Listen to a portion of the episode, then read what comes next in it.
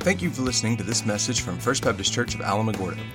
More information about First Baptist Church can be found at www.fbcalamo.com. All right. Well, as kids head back with Miss Rhonda to the Fellowship Hall for Kids Church, let me invite you to take your Bibles and go to Genesis chapter 35. Before we get into that, he didn't know I was going to do this. So Gary Buckner, will you come up here for just a second? I'm going to put you on the spot for just a sec. I was hoping he would make it here one Sunday before they move. And so when I saw him walk in the door, I said, all right, I'm going to throw a curveball in. Many of you may, if you've been here maybe within the last year or so. Oh, here comes Maylee too. She wants to come up and bring on up. Tell you what, Pat, come on up too. Y'all just all come up. I'll just get you all up here. So if you've not been here for a long time, you haven't seen Gary and Pat much. They are members here. Gary has served as our association's director of missions, or in March, he got a new title, and that is association mission strategist. And so what that means is he serves the 23 churches in the Mountain Valley Baptist Association. So most Sundays, he's somewhere between Otero and Lincoln counties serving churches, preaching oftentimes, or at least checking in on them. As of Friday, you're a retired man, aren't you? So, yeah. Gary and Pat have served the churches here for the last 7 years. And they're now retiring and planning to move back to Texas soon. They've sold their house here. And so we just wanted the opportunity to honor them and to pray for them as they go. So if you'll join with me, let's lift up the Buckners this morning. Father, I thank you so much for Gary and Pat and for Maylee and for what they've meant to this church, particularly through those years of transition, as Gary was an integral part of leadership here, and for what he's meant to the association as he's led these 23 churches, many of them through some tumultuous times, and walked faithfully with them. I thank you for what he's meant as a friend and a brother in ministry. And so for Gary and Pat and Maylee, as they enter this next chapter, we pray your blessings upon them, that you will go before them. You'll smooth out the housing and everything in Texas. Pray your hand will guide them, and you'll give them wisdom. We ask all these things in Jesus' name. Amen. Amen. All right. Thank y'all so much.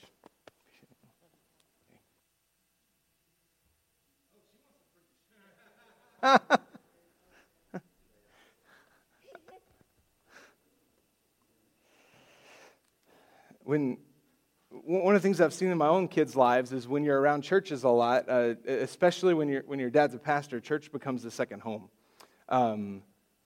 which means sometimes they like to run around stages and such, right? But man, let me tell you what a blessing it is to know that church is a second home, and to have children who feel right at home in church.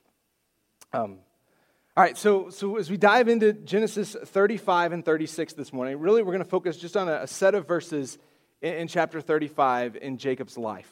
Last week, we covered about 7 chapters. Next week, we're going to cover like 13 or 14 as we look at the life of Joseph. So this morning, we're going to look at just a very small picture. But last week, we looked all at the life of Jacob. We looked at the ways that he was deceptive and how he stole Esau's birthright and then turned around and stole Esau's blessing, and then how he was himself deceived by his eventual father-in-law Laban as he worked 7 years to marry Laban's daughter Rachel, ended up being deceived and was instead married to Leah, and then had to work another 7 years for Rachel, and all the chaos that caused. And we even saw as he prepared to meet his brother Esau for the first time in many years after stealing his blessing, and the wonderful picture that reunion was for us. Then we saw in chapter 34, Jacob's daughter Dinah was raped by men in the land.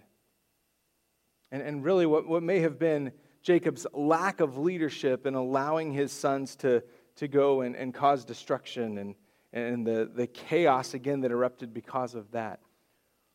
This morning, we turn our attention really to an encounter with God that Jacob had. As we've talked many times throughout this series, we've seen glaring character flaws. We've seen folks do incredibly wicked things, even though they're the heroes of the Old Testament.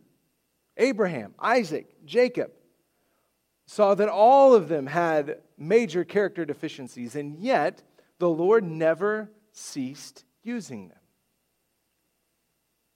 And we've said many times throughout this series that should, I think, give us hope that God can use us, that God uses messed up people, and that's good news for us. Now, in your bulletin, the title for this morning was Promises Kept. I came up with that because I felt like I needed to put some sort of title in the bulletin on Thursday morning. And then Thursday afternoon and Friday morning, as I really dove into this passage this week, kind of my thinking on the passage changed. And so this morning, if I were to retitle this, it would simply be An Encounter with God. An encounter with God, because really in Genesis chapter 35, verses 9 through 15, this is what we see. We see Jacob in all of his human shortcomings having a powerful encounter with God. So if you will stand with me, let's read Genesis chapter 35, verses 9 through 15. This is what the word of the Lord says.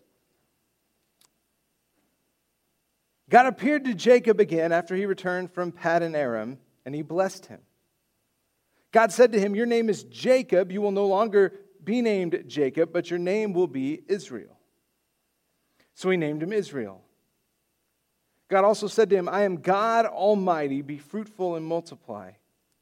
A nation, indeed an assembly of nations, will come from you, and kings will descend from you. I will give to you the land that I gave to Abraham and Isaac, and I will give the land to your future descendants." Then God withdrew from him at the place where he had spoken to him. Jacob set up a marker at the place where he had spoken to him, a stone marker. He poured a drink offering on it and anointed it with oil. Jacob named the place where God had spoken with him, Bethel. Let's pray. Our Father, we thank you for this morning. Thank you for your word, and just as Jacob had an encounter with you at Bethel, I pray that we here at First Baptist Church this morning would have an encounter with you. Will you speak through your word in a way that only you can? I ask all these things in Jesus' name. Amen. All right, thank you. You can have a seat. All right, so here's what I've done the last few weeks is started developing what I call a sermon in a sentence, right? So if I had to boil everything that I'm about to tell you over the next 30 minutes or so into one sentence, this would be it. An encounter with God Almighty always leads to a new identity, a renewed purpose, and authentic worship. So an encounter with God Almighty always leads to a new identity, a renewed purpose, and authentic worship. We're going to see all three of those things in the text before us this morning. First off, we'll talk about a new identity. So in chapter 32, a few chapters back, God had already changed Jacob's name to Israel. Jacob meaning he grasps the heel, which would follow that idea of him being deceptive. Two, he wrestles with God after the scene of Jacob wrestling with the angel and not being overcome. And as we'll see, that name will hold up for the rest of his descendants is the people of Israel who wrestle with God. And yet, it could be that maybe Jacob struggled with that new identity. So here, in chapter 35, God meets Jacob at Bethel again, and he reminds him that his name is no longer Jacob. And in a very real way, he's reminding Jacob, you are not who you once were. Now, we know that Bethel's a significant place in Jacob's life. Maybe you have some significant places in your life where the Lord spoke to you, where some times that you look back where the Lord, where you encountered the Lord in a special way, and even just walking through those through the doors of that building or through the gates of that camp or that assembly makes an impact on you. Bethel's the first place that Jacob encountered God after he fled from Esau's wrath. So as he's running from the carnage that he's created in his own life, he encounters God at Bethel. And God finds him there. And this is what Genesis chapter 28 says. If you want to flip back, you're welcome to. I'll read it for us. It said, he reached a certain place and spent the night there because the sun had set. He took one of the stones from the place, put it there on his head, and lay down in that place. And he dreamed. A stairway was set on the ground, and its top reaching the sky, and God's angels were going up and down on it. The Lord was standing there beside him, saying, I am the Lord, the God of your father Abraham and the God of Isaac. I will give you and your offspring the land on which you are lying. Your offspring will be like the dust of the earth, and you will spread out toward the west, the east, the north, and the south. All the peoples on earth will be blessed through you and your offspring. Look, I am with you and will watch over you wherever you go. I will bring you back to this land, for I will not leave you until I have done what I have promised you. When Jacob awoke from his sleep, he said, surely the Lord is in this place, and I did not know it. He was afraid and said, what an awesome place this is. This is none other than the house of God. This is the gate of heaven. This place, Bethel, as Jacob realized or came to know that as the house of God, Bethel simply means house of God. Now, isn't it interesting that here in chapter 28, he encounters God here, and then at the end of our passage in chapter 35, we're told that Jacob named the place where God had spoken with him, Bethel. Now, it could be that in chapter 28, Moses just cues us in as to what's going on, that a place that people in his time knew as Bethel is where Jacob met him, and Jacob didn't actually name this place Bethel until then. It could be that Jacob comes to know this place again as Bethel. We don't really know. All we know is that this was a significant spot in Jacob's life. He came to know it as the house of God.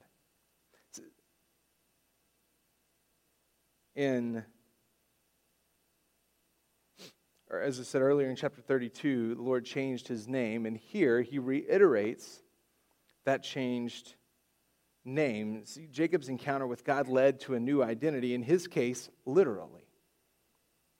Now, for you and for me, that usually won't happen, at least in that way, right? Most of the time, when you come to faith in Christ, your name is not going to be changed. But make no mistake, when we come to faith in Christ, your identity will change completely. You may have the same name, but you will not be the same person. We see this really throughout Scripture, so if you want to jot these references down, Ezekiel chapter 36:26, the Lord says this, I will give you a new heart and put a new spirit within you. I will remove your heart of stone and give you a heart of flesh. Ezekiel, God talks to Ezekiel about this change of heart here. As we move into the New Testament, in John chapter 1, verse 12,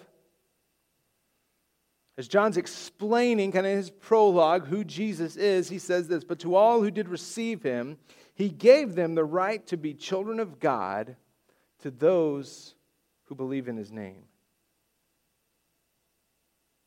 In Ephesians 2, Paul puts it this way. He says, "And you were dead in your trespasses and sins, in which you previously lived according to the ways of this world, according to the ruler of the power of the air, the spirit now working in the disobedient." And in verse 4, he says this, "But God, who is rich in mercy, because of his great love that he had for us, made us alive with Christ, even though we were dead in trespasses. You are saved by grace." Talk about a change of identity, right? You were dead, but now in Christ Jesus you've been made alive. Then in his second letter to the Corinthians, 2 Corinthians 5:17, Paul says this, "Therefore, if anyone is in Christ, he's a new creation. The old has passed away, and see, the new has come."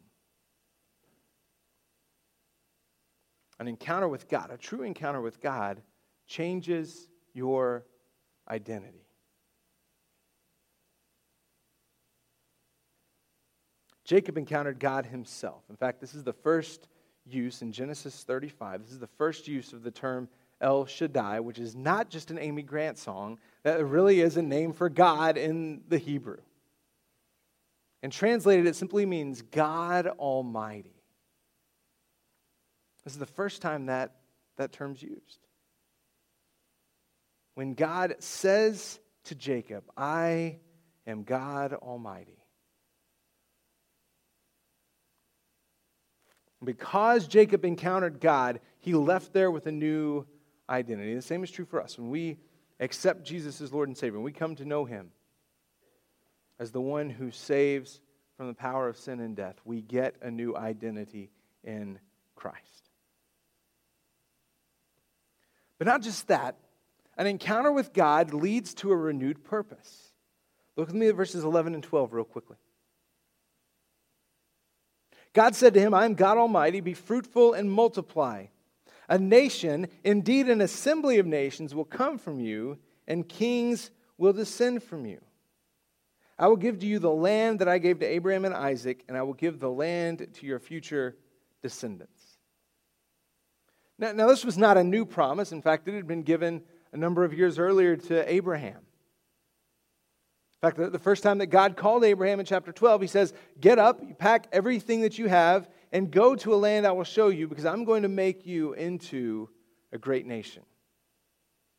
And here that promise is expanded a little bit to Jacob. It says, not just a nation. In fact, I'm going to make an assembly of nations.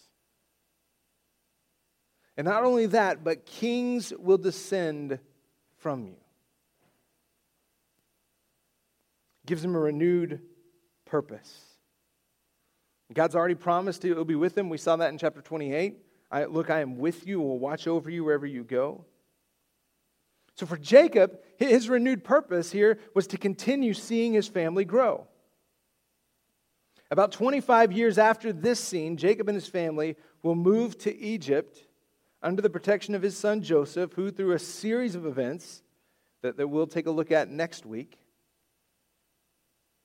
his son Joseph becomes the second in command to Pharaoh himself. And when Jacob and his family go to Egypt, we're told that there were about 70 people. Now, 400 years later, when the children of Israel leave Egypt, the estimates are that there's somewhere around 2 million people in the house of Israel, the Hebrew children that leave Israel. Now, if you look at this, nothing changed. God didn't change Jacob's occupation. At this point in his life, we're not told that God gave him a new job, gave him a new direction. He renewed the purpose that he had already given to him. And here's the reality, right? Most of the time, coming to faith in Christ does not mean that your entire career changes. It might. That's certainly within the realm of possibilities, but I mean, God could always place a radical calling upon your life to leave your career behind, but most of the time, it simply means that the purpose of your life, the purpose of your career changes. See, when we come to faith in Christ, suddenly life is not about you and what you want. So, for instance, a teacher who follows Christ becomes a teacher who's being used by God to teach young minds to the glory of God, as a light in what oftentimes is a dark place. A pilot who follows Christ becomes a pilot flying his plane to the glory of God and seeking to make followers of Christ and disciples as he does so, or she. A stay-at-home mom following Christ becomes a mom who's leading her children in the ways of the Lord. And see, I'm afraid this is something we've not taught well throughout maybe the last 50 years or so in American Christianity, because serving Christ does not necessarily mean packing up your family and heading to live overseas, although it might. And it doesn't necessarily mean quitting your job and going to seminary to become a pastor, although it might. Rather, serving Christ means coming to see the place where God has placed you right now as your mission field. I'm really excited about the way that the Southern Baptist Convention is embracing this. One of the ways is through a new initiative called Go To. You haven't heard much about it yet. There will be more about that. Go To is a call to college students who, as they graduate from college, are being asked to pray about taking whatever career that they're going to have and moving either somewhere in North America and going to be a part of a new church plant, serving in working in their career field in a city in North America and serving in a church plant in some of the most unreached places in North America, or taking that career overseas and going to serve alongside a foreign missionary for 2 years. Go To, 2 years. Another initiative that we see through the Summit Church in North Carolina is done is not just to take college students, but then to also talk to retirees and say, listen, as you are retiring, would you consider taking 2 years and going either to serve overseas for 2 years with one of our international missionaries, or would you consider going somewhere in North America and partnering with a church plant and going and bringing a level of maturity to what are often. So the thing about church plants is most of the time, they're kind of known throughout the Southern Baptist Convention is that's where all the millennials go, right? You flock to a new church plant. The problem with millennials is they have a lot of excitement and a lot of energy and not always a lot of wisdom, as I think many young generations do, right?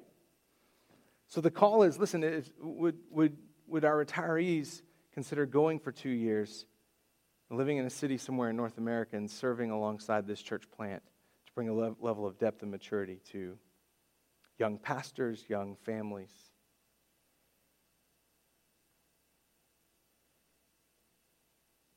It might mean that God's calling you. Whatever career field you're in, to serve. It could mean staying here in Alamogordo, well beyond what you ever thought possible when you first moved here. I mean, God's calling you to a specific place in North America or overseas to serve Him. Because here's our mission. Here's our marching orders in Matthew 28, 18 through 20. The last words that Matthew records Jesus speaking to the disciples, and he says this: Jesus came near and said to them, "All authority has been given to me in heaven and on earth. Go, therefore, and make disciples of all nations, baptizing them in the name of the Father and of the Son and of the Holy Spirit, teaching them to observe everything I have commanded you. And remember, I am with you always to the end of the age." Now, you've probably heard that proclaimed, much like what I just did, right? Go. Go, meaning we got to pack up and get on an airplane and go somewhere, which is certainly part of it. In Acts 1:8, Jesus' call is to make disciples in Jerusalem, Judea, Samaria, and to the ends of the earth. So the ends of the earth is part of that. But he starts in Jerusalem.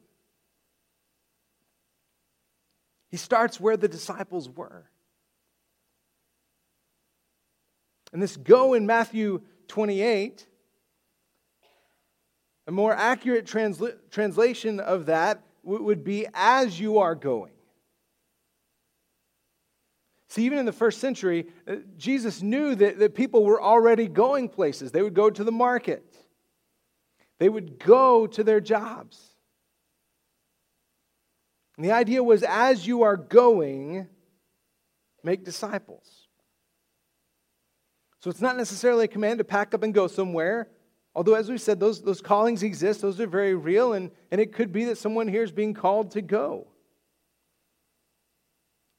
But the thing that all of us are called to do is to make disciples right where you are. As followers of Christ, this is one of our primary purposes in this life. A renewed purpose. And so my question to you is how are you serving now? How are you making disciples now? There's been a meme that's floating around, and maybe you've seen it with the two ladies yelling and then with the cat on the other side, and used in all kinds of contexts. Christians, as we do, kind of co-opt those things, right? And I've seen some floating around that are ministry. And one of them has the two ladies screaming, "I'm called to ministry," and the cat saying, "You won't even serve in the nursery." I feel called to go to the nations. You won't even stack chairs, right? Like let's put these into perspective. Serving Christ does not have to be some big, life-changing, dramatic event. It can start small. Stacking chairs, scrubbing toilets to the glory of Christ. And yeah, maybe packing up and going.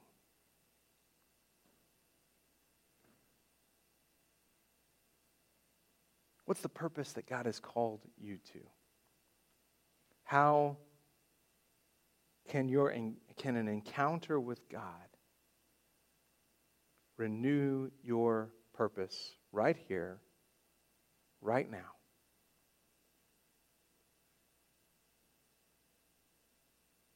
Then finally, an encounter with God leads to authentic worship. Well, hang on, I thought worship was an encounter with God. Well, yes. But a true encounter with God leaves us with no choice but to worship. As we come to realize who he truly is. And in verses 14 and 15, we see this. Jacob set up a marker at the place where he had spoken to him, a stone marker. He poured a drink offering on it and anointed it with oil. And Jacob named the place where God had spoken with him, Bethel. See, Jacob's encounter with God led him to worship. Jacob set up a marker, and we're told it was a stone marker. In other words, this was something that was supposed to last for a long time, to be a continual reminder of the encounter that he had with God. And then he pours out a drink offering, and he anoints that place with oil. Now, it's likely, in fact, it's probable that both the wine that he used for the drink offering and the oil that he used to anoint the altar were expensive. Worship, real, authentic worship, requires sacrifice.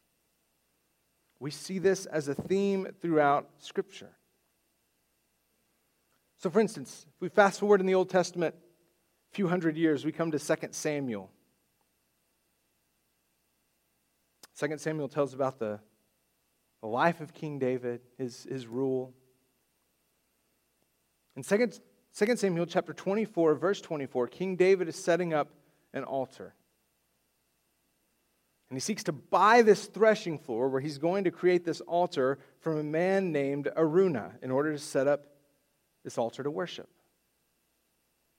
Aruna recognizes David as the king.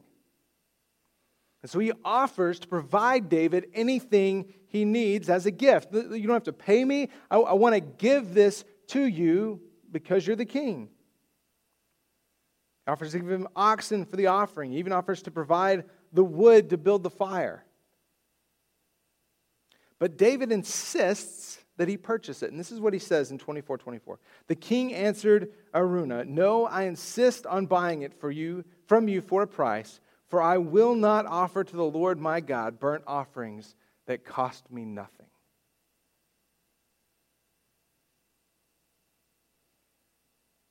Worship requires sacrifice. In the Old Testament, literally, as people went to worship, they would take offerings. They would take bulls. They would take rams. They would take doves. They worship cost something literally. As a constant reminder that God was in charge of it all, that God owned it all. Nothing belonged to them. That's why I'll say, as we take up our offering every Sunday at the end, that we. This is a continuation of the time of response as a reminder that the Lord owns everything. We own nothing.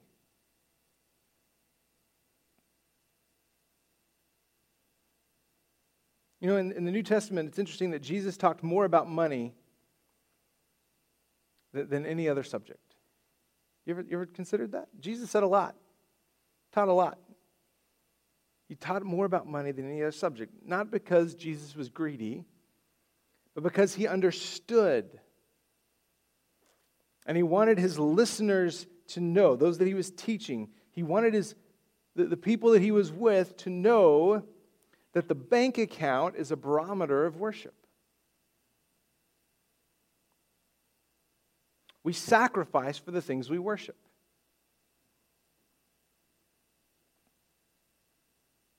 Jacob's sacrifice cost him with expensive wine and oil, and worship costs us as well. And our kind of three purposes, we've said we want to be a church that loves, serves, and gives. And in giving, we said we want to be people that give of our time, of our talents, and of our treasures. It costs time to gather with God's people, and I know Sunday morning is not always the most convenient place, the most convenient time, right? Maybe it cuts into sleep sometimes. We certainly no longer live in a culture where Sunday morning is sacred and blocked off of everybody's calendar. So gathering with God's people to worship means saying no to other things. I was in a Facebook chat this morning with a deaf pastor I know who said their church will not meet today because it's an important word. All of their men are out hunting. And their wives won't come to church without their husbands. I don't have time to break down all the idolatry that I see in that sentence, other than to say worship requires sacrifice. My recommendation was to him was that he just ask for 10% of whatever meat they get. I mean, that seems like a reasonable... But think about that. We can't worship today because we won't have anybody. Nobody will walk through the doors. Immediately after that, in the same chat, by the way, a group of pastors, another pastor said, not that we won't meet today, but he walked in this morning to church and smelled gas. They had a major gas leak. They couldn't gather. Now, there were anguish in both of these pastors' hearts for different reasons. Missing the opportunity to gather with God's people. So here's the reality, right? We can easily become too busy to make gathering with God's people a priority, and yet in Hebrews 10:24 and 25, the writer of Hebrews warns us against neglecting to meet together. It says we must make it a priority in order to encourage and to strengthen one another. Now listen, I'm sure there are Sunday mornings that you wake up and you go, I mean, I know, you know, we got the world's best looking pastor and he's such a blessing. He speaks so well, but is it really worth getting out of bed this morning, right? Listen, can I be honest with you? Thankfully, this doesn't happen often, but there are Sunday mornings where the alarm goes off and I lay there going, so we meet again. Huh? And it's come around again.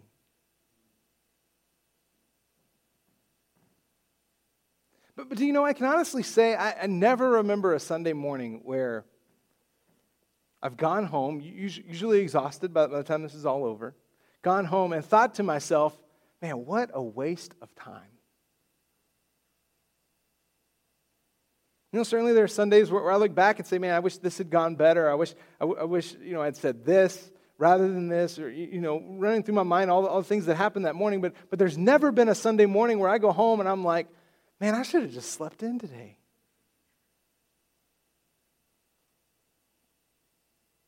Gathering with God's people and encountering the presence of God when the people of God are gathered together is a blessing. In the New Testament book of Romans, Paul calls us to a new kind of worship as well. Not just a mindless repeating of phrases or of songs, not just a going through the motions, but real, authentic worship. This is what he says in Romans 12:1-2. Therefore, brothers and sisters, in view of the mercies of God, I urge you to present your bodies as a living sacrifice, holy and pleasing to God. This is your true worship. Do not be conformed to this age, but be transformed by the renewing of your mind, so that you may discern what is the good, pleasing, and perfect will of God. Don't be conformed to this age. Again, there's all kinds of stuff that could be happening right now on Sunday mornings, right? My Precious Cowboys are playing as we speak. There are distractions that exist in life. And yet Paul would call us as believers to be different. Not just different because we go and sit in a church on Sunday mornings for an hour, but transformed by the renewing of your mind so that you may know what is the good, pleasing, and perfect will of God. And that comes, he says, through worship.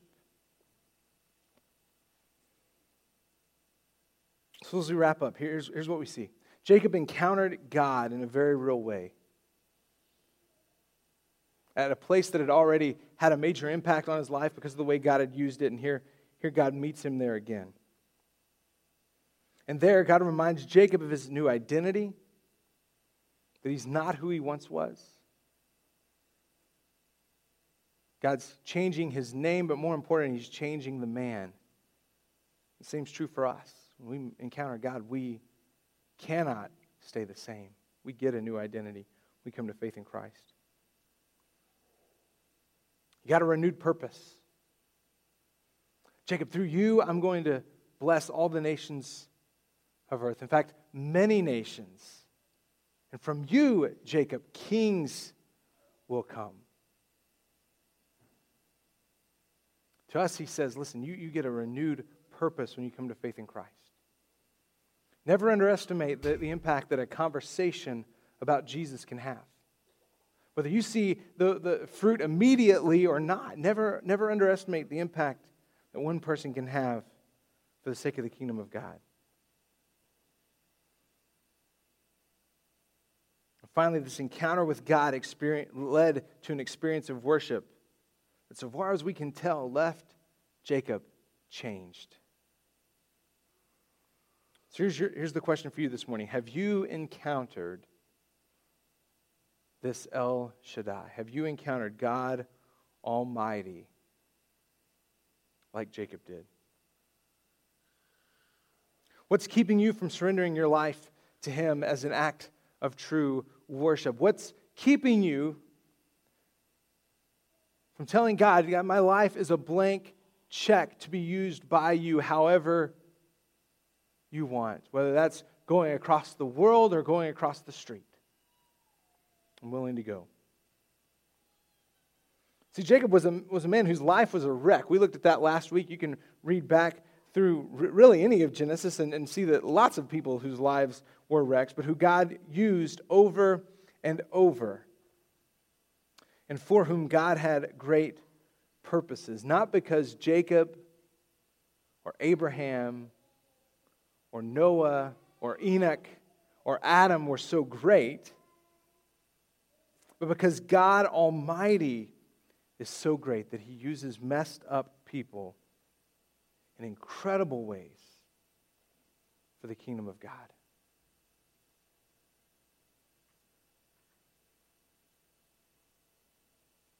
Have you encountered God? And if so, what are you going to do about it? Let's pray. Father, we thank You for this morning.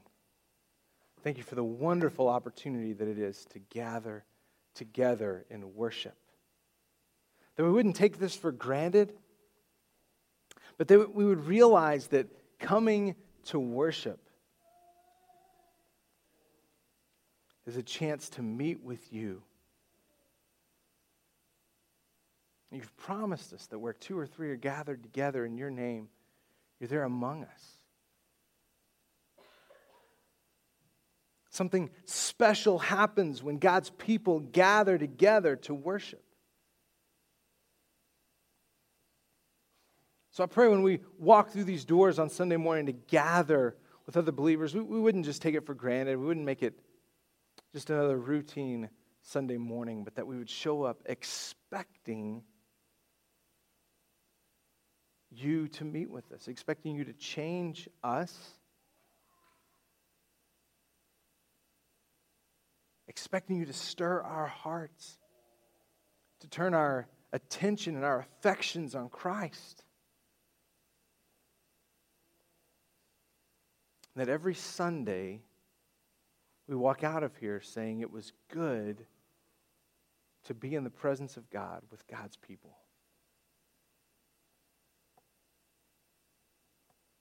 We know our lives are messed up. There's not a one of us here that escapes that has the picture-perfect life. And so I pray You would make us aware of the sins and struggles in our lives, that we would confess those and repent, whether that's for the first time, trusting in Jesus as Lord and Savior, stepping from death to life, or as a continual act of sanctification in our lives as believers, that we would be turning from sin and trusting in Christ daily. And we thank You that You use messed up people in mighty ways. And we praise You, God Almighty, for all that You've done. We ask all these things in Jesus' name. Thank you for listening to this message from First Baptist Church of Alamogordo. We are located at 1100 Michigan Avenue in Alamogordo, New Mexico. We meet on Sundays for small groups at 9 a.m. and worship at 10:30. If you have more questions, please email office@fbcalamo.com or call 575-437-5510. Thank you for listening, and may God bless you this week.